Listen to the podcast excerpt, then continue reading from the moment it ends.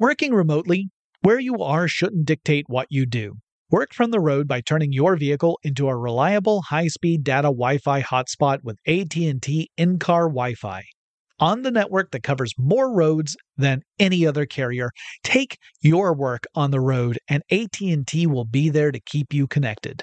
Connect up to 10 devices and stream conference calls, finish up that presentation, or answer last-minute emails. Why wait? Go to att.com slash in-car Wi-Fi today for free trial eligibility. Based on independent third-party data, number of devices varies by manufacturer. Always pay careful attention to the road and don't drive distracted. Wi-Fi hotspot intended for passenger use only when vehicle is in operation. Compatible device and vehicle required. When you think about the future, what kind of technology do you envision? Whatever the future holds, artificial intelligence will undoubtedly be at the heart of it all. Join Graham Class as he hosts season two of Technically Speaking, an Intel podcast, and hear from the minds transforming healthcare, retail, entertainment, personal computing, and more with the help of AI. Tune in every other Tuesday and explore the latest technology that's changing our world today and creating a more accessible tomorrow. Listen to Technically Speaking, an Intel podcast on the iHeartRadio app, Apple Podcasts, or wherever you get your podcasts. What's up? This your boy Lil Duval, and check out my podcast, Conversations with Unc, on the Black Effect Podcast Network. Each and every Tuesday, Conversations with Unc podcast feature casuals and in-depth talk about ebbs and flows of life and the pursuit of happiness. Unlike my work on stage, I tap into a more serious and sensitive side to give life advice and simply offer words of encouragement, yet remind folks to never forget to laugh. Every Tuesday, listen to Conversations with Unc, hosted by Lil Duval on the Black Effect Podcast Network, iHeartRadio app, or wherever you get your podcasts presented by AT&T. Connecting changes everything. I'm Katya Adler, host of The Global Story. Over the last 25 years, I've covered conflicts in the Middle East, political and economic crises in Europe, drug cartels in Mexico. Now I'm covering the stories behind the news all over the world in conversation with those who break it. Join me Monday to Friday to find out what's happening, why, and what it all means. Follow the global story from the BBC wherever you listen to podcasts.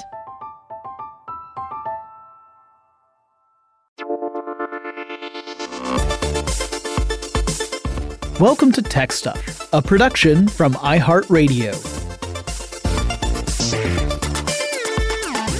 Hey there, and welcome to Tech Stuff. I'm your host, Jonathan Strickland. I'm an executive producer with iHeartRadio, and I love all things tech and it's time for the tech news for Tuesday, November 30th, 2021.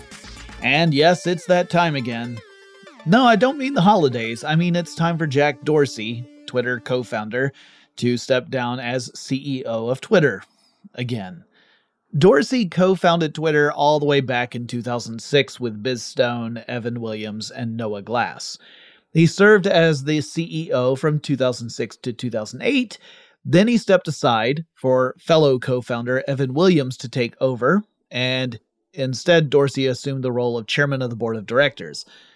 Williams would then step down after two years as CEO, and then Dick Costolo, who was the former COO of the company, assumed the role of CEO. And when Costolo stepped down in 2015, Jack Dorsey returned as CEO. So, like Grover Cleveland, Dorsey served two non consecutive terms.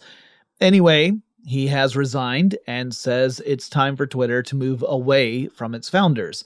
And now the former CTO of Twitter, Parag Agrawal, has become the new CEO. For years, Dorsey has faced criticism because he also serves as the head of Square, that is the the uh, online payment processing company famous for producing the smartphone and tablet peripherals that create a point of sale for small businesses, uh, investors were concerned that his attention was too divided between these different businesses, and Twitter has stalled out when it comes to user growth. So it was on a, a steady path of growth up through 2014, but after that, the growth began to slow down and even level off. In fact, by the first quarter of 2019, Twitter announced it would no longer share its monthly active user account. It had three different months in a row in which the user number was on the decline rather than growth. And yeah, reporting on monthly users would make the company look stagnant and it would probably worry investors and invite comparisons to other social networks like Facebook. So, there have been investors calling for Dorsey's resignation for a while. They've wanted to see Twitter shift into a higher gear and get into growth mode again. So, is that actually possible? I honestly don't know. I suppose anything is possible but it would mean having to find a way to make Twitter relevant for younger users. Uh, Twitter skews older for social networks. Nearly 40% of its user base is between the ages of 25 and 35. The second largest demographic group is aged between 35 and 49. So, like, more than half of Twitter's users are over the age of 25. Anyway, at least some investors have expressed approval of Dorsey's resignation, but they've also said they were hoping to see someone from outside Twitter take control rather than promotion from inside. And of course, it was promoted from inside, so we'll have to see what happens. Today, Twitter announced that it had updated its privacy and security policy to extend additional protection toward quote unquote private media. Twitter already will take action against users who publish other people's private information without those people's consent, like, you know, a person's address or their phone number or a picture of their ID or, you know, any kind of other personal information. Now that protection also extends towards media of private individuals without the permission from those individuals. So, if you snap a photo of that jerk face who lives across the street, without said jerkface's permission, and then you share that photo to Twitter, you would technically be violating this policy. Now, to be clear, Twitter hasn't employed an army of reviewers or a ton of AI bots to scour all the tweets and look for media and then seek out the people in that media to find out if they gave permission for that to be shared or not. This is instead a reactive policy. So if I go on Twitter and I see that that jerkface who lives across the street has posted a photo of me and I didn't give my permission, I can contact Twitter and I can say, hey, I didn't say jerkface could do that. And Twitter will then remove the tweet. Maybe, because the policy actually does not apply to, quote, media featuring public figures or individuals when media and accompanying tweet text are shared in the public interest or add value to public discourse, end quote. Now, I don't think I actually quite qualify as a public figure. I'm not nearly notable enough to qualify for that status. But it does mean that if the jerkface who lives across the street from me is, I don't know, Justin Bieber, and and I snap a photo of him and I share it, you know, you could argue that since Bieber is a public figure, that's still fair game. You know, the price of fame. And just because I'm a bad singer and belt baby, baby, baby while I'm walking my dog, you know, and then I get the restraining order. What a jerk face. Once upon a time, there was no alphabet company, and Google was just Google. And in this magical time, Google had an official motto, and that motto was Don't be evil. And I think that's a pretty good motto to have, uh, particularly when your business depends so heavily upon knowing everything you could possibly know about people who use your search engine. Because, as I and lots of other people have said many, many times, Google's business is not search, it's advertising. And pairing advertising with knowledge about the customer makes advertisements way more effective. That means they're more valuable and that means Google can make way more money from selling them. And being the dominant player in the search engine world means Google has no shortage of revenue generators out there. That is, people using Google search. Anyway, don't be evil. It's a good motto. Well, three former Google employees have brought a lawsuit against the company for breach of contract. The employees, all three of whom were fired on the same day, say that Google failed to live up to its own code of conduct as spelled out in employee agreements. See, in 2015, when Google formed Alphabet as a parent company, it also dropped the Don't Be Evil motto. You know, that was strange, wasn't it? Uh, but that phrase still exists in the employee agreements, which says in part, quote, remember, don't be evil, and if you see something that you think isn't right, speak up, end quote. Well, these three employees, Sophie Waldman, Paul Duke, and Rebecca Rivers, say they were fired after they spoke out against Google, the company, while uh, it was signing a contract with the Customs and Border Protection in the United States in order to provide cloud computing services to that institution.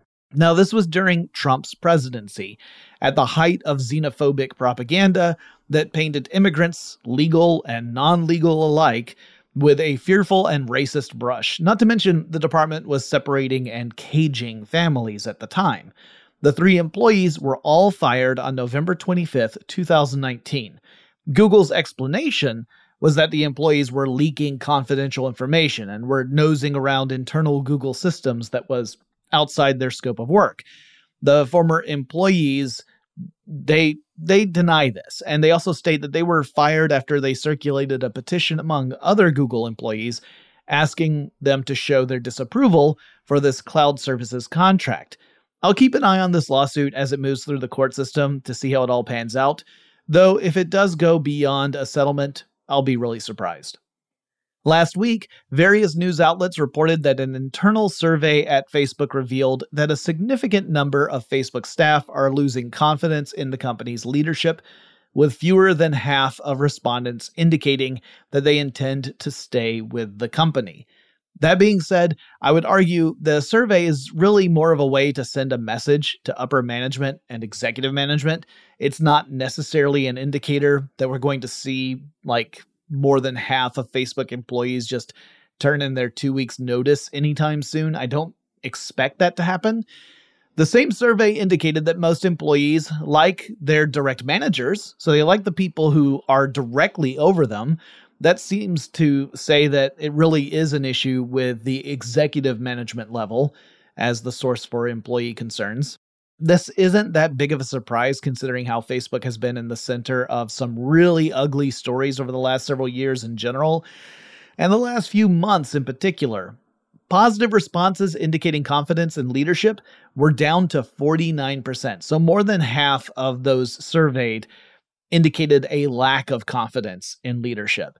Um, that's not great. And I, I guess I should say that, you know, we're really talking about the company Meta, not Facebook, but old habits are hard to break. I will frequently refer to Facebook, the company, um, you know, as Facebook as opposed to Meta.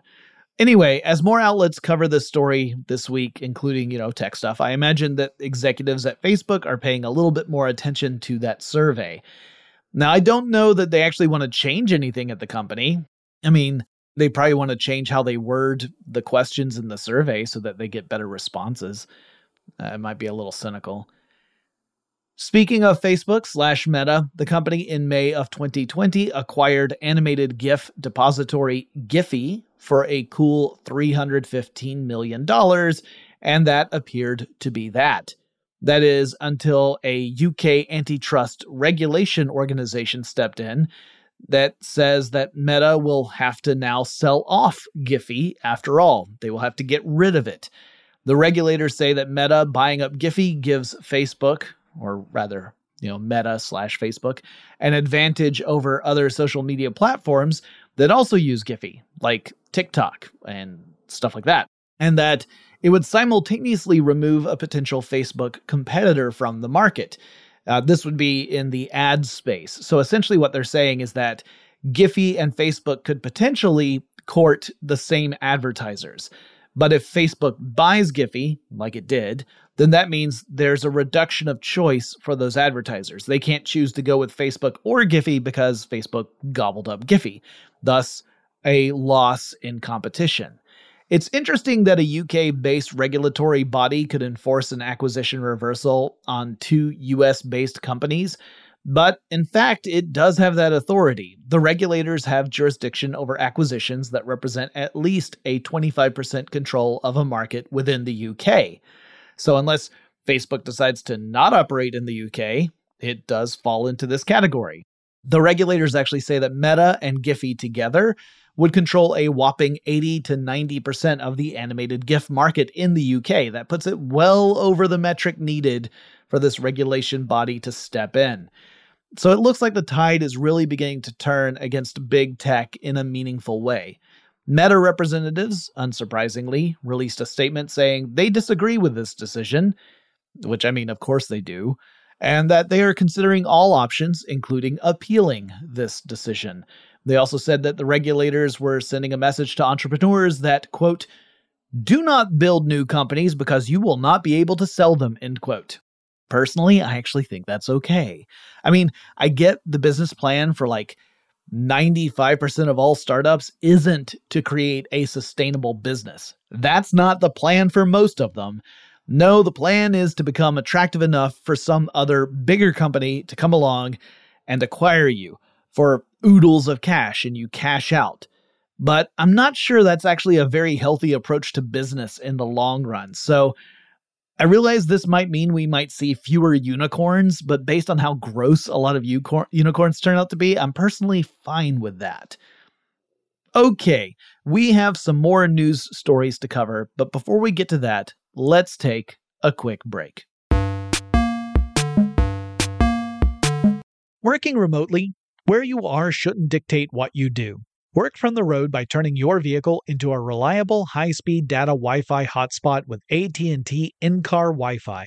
On the network that covers more roads than any other carrier, take your work on the road and AT&T will be there to keep you connected.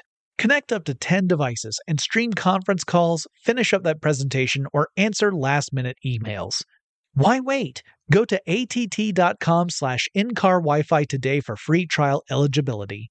Based on independent third party data, number of devices varies by manufacturer. Always pay careful attention to the road and don't drive distracted. Wi Fi hotspot intended for passenger use only when vehicle is in operation. Compatible device and vehicle required.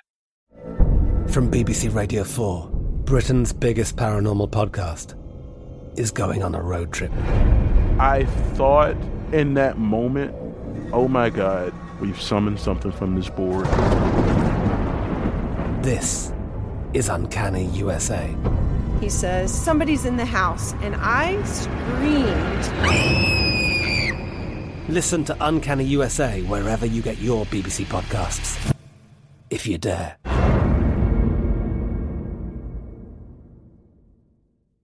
When you think about the future, what kind of technology do you envision? Whatever the future holds, artificial intelligence will undoubtedly be at the heart of it all. Join Graham Class as he hosts season two of Technically Speaking, an Intel podcast from Ruby Studio in partnership with Intel. Explore the future of technology that's rapidly evolving our world today with the help of AI. There is still so much work and research needed to fully understand the power and potential of AI, and Intel is at the forefront of implementing AI and revolutionary technology that's changing the world we live in for the better. In each episode, Graham interviews the minds transforming medicine and healthcare, retail, entertainment, personal computing, and more while pioneering new uses for AI in these spaces. Tune in every other Tuesday and explore the latest technology that's changing our world today and creating a more accessible tomorrow. Listen to Technically Speaking, an Intel podcast on the iHeartRadio app, Apple Podcasts, or wherever you get your podcasts.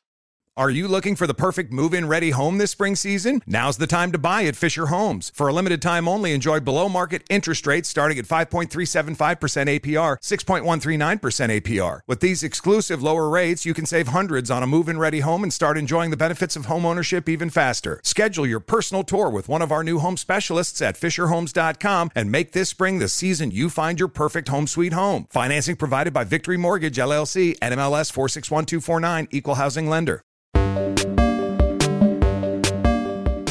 We're back. Rolling Stone magazine reports that an FBI document has revealed that the FBI can easily access a person's WhatsApp or Apple iMessage history as long as the, or activity, I should say, as long as the Bureau first secures an appropriate subpoena or warrant. Uh, that is a little bit of a shocking revelation because both services tout the fact that their communications are are fully encrypted end to end. So the idea here is that only the people in that conversation should be able to read the messages. Any other party, including Meta in the case of WhatsApp, or Apple in the case of iMessage, would not be able to read those messages. That's the whole point, right? So unless you get hold of one of the communicator's devices, it should be impossible, or at the very least incredibly difficult to see what messages are being sent back and forth.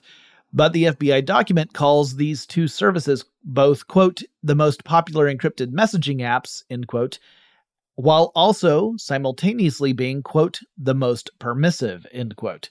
So, does that mean the FBI is magically able to unlock the encryption? Well, it turns out the answer to that is no. But what the FBI can do is pretty easily monitor activity to see stuff like who is communicating with whom, at what time, under what circumstances, in what locations. So, in other words, this document really lays out how the FBI can collect and track metadata about the people who are communicating with each other. Sure, the content of the messages remains unknown, but with other dots that are out there, the FBI can start to build a case against people. For example, let's say that the FBI looks and sees that you've had some communication with someone they've labeled as a person of interest for something. Like they're th- this person has been targeted for an investigation and they see that that person has been in contact with you through one of these apps. They could also see if you have any other people of interest listed in your contacts. So, in other words, they could say, All right, well, we know that you have been in contact with this person that we're targeting. Let's see if you're also talking with anyone else who's on our lists. Um, or they can also see if the person you're talking with has any other people of interest in their own contacts, and they can start building out networks of contacts in this way. And you can probably imagine at least a few cases in which this could become a really troubling issue. For example, let's say that you are an investigative journalist and you rely upon contacts who are embedded in various sensitive organizations like government offices, maybe the FBI itself. Well, the FBI could snoop on your communications and, even without seeing what it is you're sending, could at least see to whom you are sending information. That could lead to a whistleblower being exposed. The Rolling Stone received the FBI document from an organization called Property of the People, which filed a Freedom of Information Act request. And it's all aimed to publicize this practice and make people aware of how even encrypted messaging services may be less safe than you might think, particularly if they are pretty willing to work with law enforcement on these kinds of requests for metadata. And now here's an update to the Amazon union issue in Bessemer, Alabama. So, in case you don't remember that story, workers at an Amazon warehouse in Alabama held a vote on whether or not they should unionize this past April. That vote ultimately ended up being against unionization. But organizers accused Amazon of engaging in illegal misconduct leading up to the vote and there were allegations of intimidating workers and spreading misinformation about unions. Uh, the National Labor Relations Board has now ruled that the workers can hold a new union election. Amazon representatives have expressed disappointment in the ruling. Allegedly, the company went to all this trouble to discourage voting and make it more difficult, and even installing an illegal drop box and more it really does seem to be a, a real kick in the teeth for all that hard work to just go to waste. And again, I say allegedly because, you know, I don't want to get in trouble here. Also, it's worth noting that Amazon has a very high turnover rate with its employees. Uh, many Amazon employees don't stay with the company for a very long time because the work is pretty brutal, at least in the warehouses and fulfillment centers. As such, it can be difficult to organize people because the folks you're talking to today might not be the same folks that you're calling in to vote next week. That's being I'm exaggerating a little bit, but you get my my meaning, right? Like it's hard to get any kind of movement going when the population is in such flux. Here's a different follow-up. I have talked a few times about state sponsored malware on iOS devices, you know, turning things like iPhones into surveillance machines. Uh, notably, I've talked about the malware from the Israeli backed NSO group. Now, Apple says that the company will send notifications to users who own iOS devices that have been compromised by such state backed malware. Apple will send notifications via iMessage to affected users, They'll also send out emails, there'll be other notifications as well. It's expected that not very many people will actually receive these notifications because state sponsored attacks are usually really targeted and precise. You know, they have specific people in mind that they go after rather than casting a wide net. Like a lot of hackers, they make malware, and the whole intent is to infect as many devices as you possibly can. So you're taking a broad approach. That's not the case with state sponsored attacks. They're usually looking at specific people and saying, we want to compromise their device so we can find out what they're up to. So, in other words, unless you are a diplomat or an international journalist or an activist or, you know, politician, maybe like the head of some big company, you probably haven't been targeted and you won't get one of these messages. Probably. But, you know, just just keep a lookout on those iOS notifications. An IT company called Lansweeper surveyed Windows based devices that were running on various networks. You know, you can get a lot of data about what machines are actually using your network that doesn't involve anything about the people behind the machines. Like, you can see what sort of operating system was being used by that machine that accessed your network. So they did this in an effort to kind of see how many machines out there, how many PCs are running the most recent version of Windows, which is, of course, Windows 11. It launched last month. Now, according to the firm, a measly 0.21%, that's 0.21% of PC users are running the newest operating system a month after its release. That is shockingly low. That's even fewer folks running the Windows 11 than are currently running Windows XP. Windows XP hasn't been supported by Microsoft since like 2012, I think, maybe even earlier than that. And yet it still commands more than 3.5% of all PCs on these same networks. That is really shocking. Uh, the survey should really be a matter of concern, not just to Microsoft, which you know clearly the company has a vested interest in seeing their product get widespread adoption, but it also should be a big concern to IT professionals in general on various networks. A significant number of machines are running on end of life versions of Windows. That is, versions of Windows that Microsoft no longer supports, like XP and Windows 7. Those are no longer getting support updates. That means that for any of the exploits that have popped up since Microsoft ended support and any future exploits, there's no real chance of rescue there, right? These machines are going to be vulnerable to that kind of exploitation. So, this is why it's a good idea to try and stay up to date with operating systems whenever possible. That being said, I do have a couple of caveats to this. Generally, I suggest that you balance out the need to be up to date with the latest versions of operating systems with waiting a short while once updates come out to make sure that they don't break stuff. Because sometimes an update will break things, and depending on what it breaks, it might be something important, right? However, there's a caveat to that caveat, which is that in the case of urgent security updates, let's say that there was a uh, a critical vulnerability found within an operating system and a patch is sent out. I think then it is a good idea to update as soon as you have access to that that patch because vulnerabilities are serious things. Like you do not want your device to get compromised.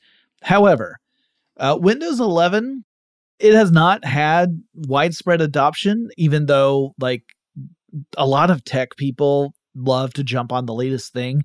Windows does not appear to be one of those things. Uh, one reason for that might be that Windows 11 also has some relatively hefty resource requirements. So your computer needs to be, you know, a fairly recent machine to run Windows 11 effectively. So for some folks it's just not practical to upgrade to the latest OS because, you know, you don't want your operating system eating up all your computer's resources, leaving nothing for anything else. Um, that was my big issue with Windows when it first came out way way back when.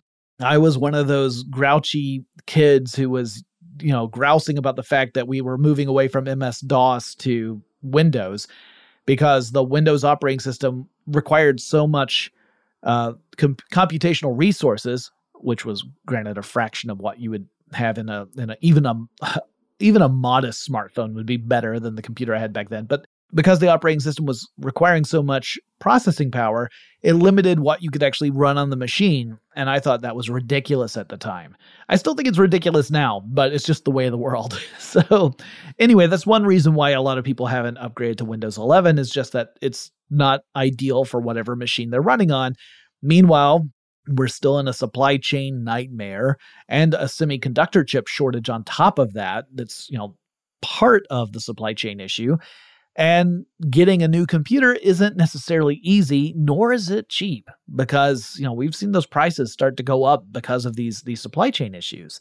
So there are a lot of legit reasons why people might be holding back on adopting Windows 11. It's really seen as the kind of operating system that is coming out with new machines, and there's just not as big of a market for new machines right now because of all those reasons. So this could be a problem that sticks around a little bit and has little to nothing to do with the actual quality of the operating system itself. It's a very frustrating problem to have, I'm sure, for Microsoft. Here in the US, lawmakers are introducing, or rather reintroducing, legislation that aims to make it illegal for people to use automated bots to buy up retail goods. At issue is the fact that when certain products are on the verge of exploding in popularity or demand, some folks who have a lot of money will use bots to buy up all the available products and then they might sell them off at marked up prices on like auction sites. I always think this might be a thing that happens with Treasure Truck. Maybe it's just me. Uh, I I sometimes get notifications from Amazon about Treasure Truck stuff, and occasionally I'll check it out of curiosity. And almost always when I check it, it turns out that whatever the thing was, I mean, even if I I click on it as soon as I get that text message, it says it's out of uh, stock, which either means there's an incredibly small amount of stock that's being on offer, or maybe I'm getting the message too late, or perhaps people are using bots to buy those things up before other folks get a chance to. But you really see this with stuff like video game consoles. This is one of the many reasons why it's hard to get hold of something like a PlayStation 5 right now. Uh, it also is a big issue with graphics cards. Even though we've seen Bitcoin miners move away from graphics cards because even the most powerful graphics cards now don't have the oomph needed to do Bitcoin mining. Even though that has stopped being as big of an issue, we still see graphics cards getting bought up faster than people can even, you know, keep them in stock. So, this proposed legislation has the cute nickname of Stopping Grinch Bots Act. Uh, for those who are unaware, the Grinch is a character from a Dr. Seuss book, and he famously invades a small town to steal all the Christmas presents on Christmas Eve. Anyway, lawmakers previously introduced this proposal back in 2019, but it didn't go very far. It kind of stalled out. But that was before the pandemic and before all the supply chain issues that I've been alluding to throughout this episode. And perhaps this year it can get a little more traction as Americans struggle to engage in the rampant consumerism that marks the holiday season. All right, speaking of rampant consumerism, it's time for us to take a quick break for some ads. We will be back with a few more stories after this. Working remotely where you are shouldn't dictate what you do. Work from the road by turning your vehicle into a reliable high-speed data Wi-Fi hotspot with AT&T in-car Wi-Fi. On the network that covers more roads than any other carrier, take your work on the road and AT&T will be there to keep you connected. Connect up to 10 devices and stream conference calls, finish up that presentation, or answer last-minute emails. Why wait? Go to att.com slash in-car Wi-Fi today for free trial eligibility. Based on independent third-party data, number of devices varies by manufacturer. Always pay careful attention to the road and don't drive distracted. Wi-Fi hotspot intended for passenger use only when vehicle is in operation. Compatible device and vehicle required. I'm Katya Adler, host of The Global Story. Over the last 25 years, I've covered conflicts in the Middle East, political and economic crises in Europe, drug cartels in Mexico. Now I'm covering the stories behind the news all over the world in conversation with those who break it. Join me Monday to Friday to find out what's happening, why, and what it all means. Follow the global story from the BBC wherever you listen to podcasts. When you think about the future, what kind of technology do you envision? Whatever the future holds, artificial intelligence will undoubtedly be at the heart of it all. Join Graham Class as he hosts season two of Technically Speaking, an Intel podcast from Ruby Studio in partnership with Intel. Explore the future of technology that's rapidly evolving our world today with the help of AI. There is still so much work and research needed to fully understand the power and potential of AI and Intel is at the forefront of implementing AI and revolutionary technology that's changing the world we live in for the better. In each episode, Graham interviews the minds transforming medicine and healthcare, retail, entertainment, personal computing, and more while pioneering new uses for AI in these spaces. Tune in every other Tuesday and explore the latest technology that's changing our world today and creating a more accessible tomorrow. Listen to Technically Speaking, an Intel podcast on the iHeartRadio app Apple Podcasts, or wherever you get your podcasts. Are you looking for the perfect move in ready home this spring season? Now's the time to buy at Fisher Homes. For a limited time only, enjoy below market interest rates starting at 5.375% APR, 6.139% APR. With these exclusive lower rates, you can save hundreds on a move in ready home and start enjoying the benefits of home ownership even faster. Schedule your personal tour with one of our new home specialists at FisherHomes.com and make this spring the season you find your perfect home sweet home. Financing provided by Victory Mortgage, LLC, NMLS 461249, Equal Housing Lender. We're back. Okay, just a few more stories to round out this episode. First of all, the car manufacturing company Nissan has announced plans to budget nearly $17.6 billion toward electrifying its fleet of vehicles, shifting more resources toward the design and production of electric vehicles in anticipation of more regions throughout the world passing EV mandates. You know, there are a lot of places like the UK that have said that uh, by 2035, for example, no more internal combustion engine cars will be available for sale. No more new ones, that is. You can still sell older vehicles, but all new vehicles will have to be electric vehicles from that point forward. Uh, Nissan, interestingly, did not go so far as to make a commitment toward ending production of internal combustion engine vehicles. And in fact, uh, there are a couple of Japanese companies, manufacturing car manufacturing companies, that have also not gone to that step.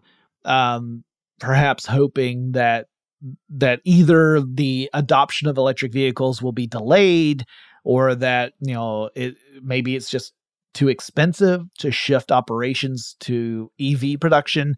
But whatever the reason we're seeing a couple of companies kind of drag their feet on this and Nissan appears to be one of them. Uh, the company said that it will be introducing 23 new electric vehicles by 2030, and more than half of those will be fully electric. Uh, the rest will be hybrids of some sort. Right now, the company plans for electric vehicles to make up to 40% of its sales by 2040 here in the United States. Uh, that's assuming, of course, that we don't see more states passing these similar kinds of mandates or even a federal mandate that requires uh, all new vehicles to be electric vehicles. In that case, that entire strategy will have to be rethought. Meanwhile, some BMW models are going to have fewer options than what would typically be offered because of that ding dang darn semiconductor chip shortage I was talking about. It has forced BMW to nix the touchscreen that would typically be found in models like the BMW X5 or the X6 series or X7 or Z4 series, uh, as well as others. I think the BMW 3 and 4 both have models that have typically the touchscreen as an option in the vehicle. Now they're not going to have that. Instead, they will have controls in the center console kind of like older BMW models. Uh, they used a BMW system called iDrive controller, and uh, it was all built in the center console. It looks like these new cars are also going to go back to that older design. BMW has recognized that this is a step back and has announced that it will offer a $500 credit on models that should have had a touchscreen but will no longer have them. This has affected other stuff besides just an interface in the car. Uh, there was a backup assistant feature that was part of the parking assistant package. That the parking assistant package is still going to be available in these vehicles, but the backup assistant feature is no longer an option. Uh, that would allow you to use a, a system that would automatically reverse the process of parking when you were backing out so that you could get out of things like super tight spaces or whatever. Now you're just going to have to do it on your own again. And in South Korea, the National Police Agency is advocating for a new process that would require elderly drivers to apply for conditional driver's licenses before being allowed to drive. This process would include a joyride in a virtual vehicle. So the idea is to use VR to test the elderly to make certain they can still operate a vehicle safely under normal conditions, both day driving and night driving. From what I understand, the uh, the people who will apply for this conditional license will have to wear a VR headset, and they will go through a scenario, a series of scenarios, three both in in day and, and in night, that will uh, introduce things like an incident that happens that you have to respond to. It's common stuff, like let's say someone cuts you off on the highway. Uh, you would have to be able to respond eh, safely and quickly to be able to avoid any kind of collision. That's the kind of thing that they're going to replicate uh, or simulate with this VR system. So, South Korea has an aging population and police are concerned about a rise in accident rates, in, in traffic accident rates that involve senior drivers. So, this is an effort to try and identify potential issues before they become hazardous or deadly. Uh, the plan is to have this new process in place by 2025. And finally, I have an update on the James Webb Space Telescope story. So I mentioned last week that there was an accident that caused a vibration to move through the telescope. The telescope itself is a satellite telescope. It's an incredibly sensitive piece of machinery, very delicate. It's got lots of delicate moving parts. Uh, for example, it has this massive array of mirrors that will have to unfold in space that will end up reflecting electromagnetic waves toward the detector on the telescope. So if those actuators are damaged, well, then the telescope just won't work because you have to have those mirrors in the proper configuration in order for it to focus very weak signals so that we can study them. Well, the little incident meant that at the very least, the telescope's launch would have to be delayed from December 18th to, quote, no earlier than December 22nd, end quote. Well, now NASA has conducted a thorough investigation. Engineers were looking for any signs of damage in the telescope. They reported that they found none. So NASA has now authorized the launch for December 22nd, 7:20 a.m. Eastern Standard Time.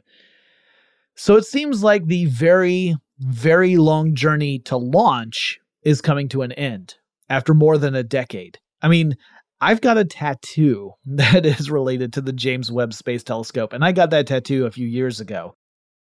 Soon after this happens, we'll have another long journey ahead of us, but this time it will be one marked in, you know, miles rather than in years. We're talking about the journey into space itself.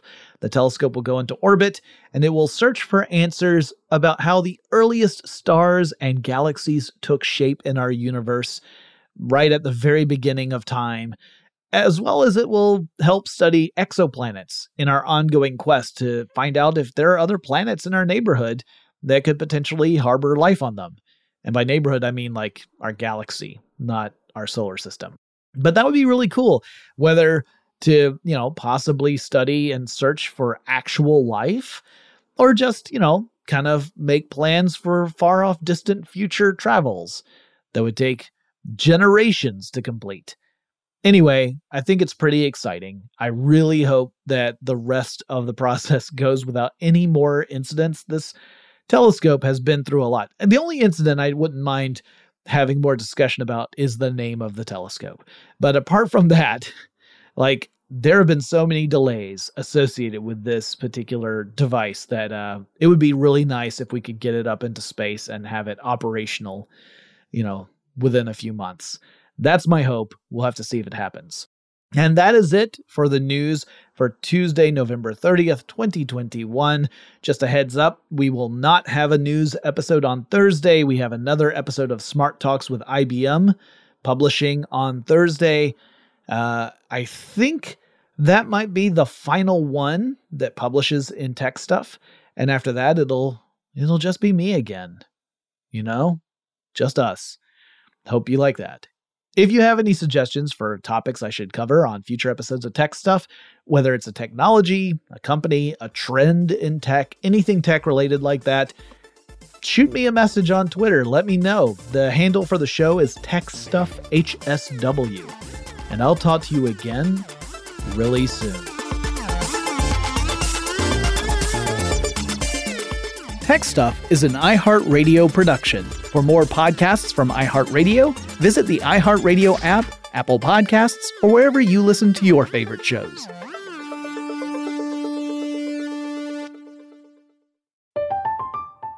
I'm Katya Adler, host of The Global Story.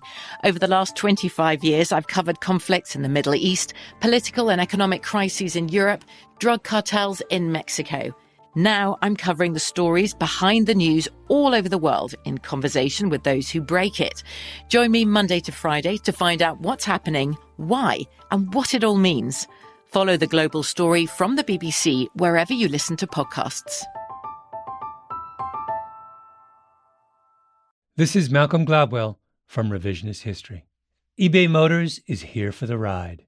With some elbow grease, fresh installs, and a whole lot of love, you transformed 100,000 miles and a body full of rust into a drive that's all your own. Brake kits, LED headlights, whatever you need, eBay Motors has it.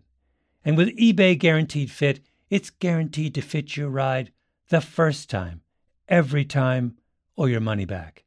Plus, at these prices, you're burning rubber, not cash. Keep your ride or die alive at ebaymotors.com. Eligible items only. Exclusions apply. Are you looking for the perfect move in ready home this spring season? Now's the time to buy at Fisher Homes. For a limited time only, enjoy below market interest rates starting at 5.375% APR, 6.139% APR. With these exclusive lower rates, you can save hundreds on a move in ready home and start enjoying the benefits of home ownership even faster. Schedule your personal tour with one of our new home specialists at FisherHomes.com and make this spring the season you find your perfect home sweet home. Financing provided by Victory Mortgage LLC, NMLS 461249, Equal Housing Lender. The wait is almost over. Get ready for the 2024 NFL season as the full schedule is announced. Every rivalry, every rematch, every rookie debut, every game revealed. The 2024 NFL schedule release, presented by Verizon, coming in May. Live on NFL Network, ESPN2, and streaming on NFL Plus. Terms and conditions apply to NFL Plus. Visit NFL.com slash schedule release to learn more.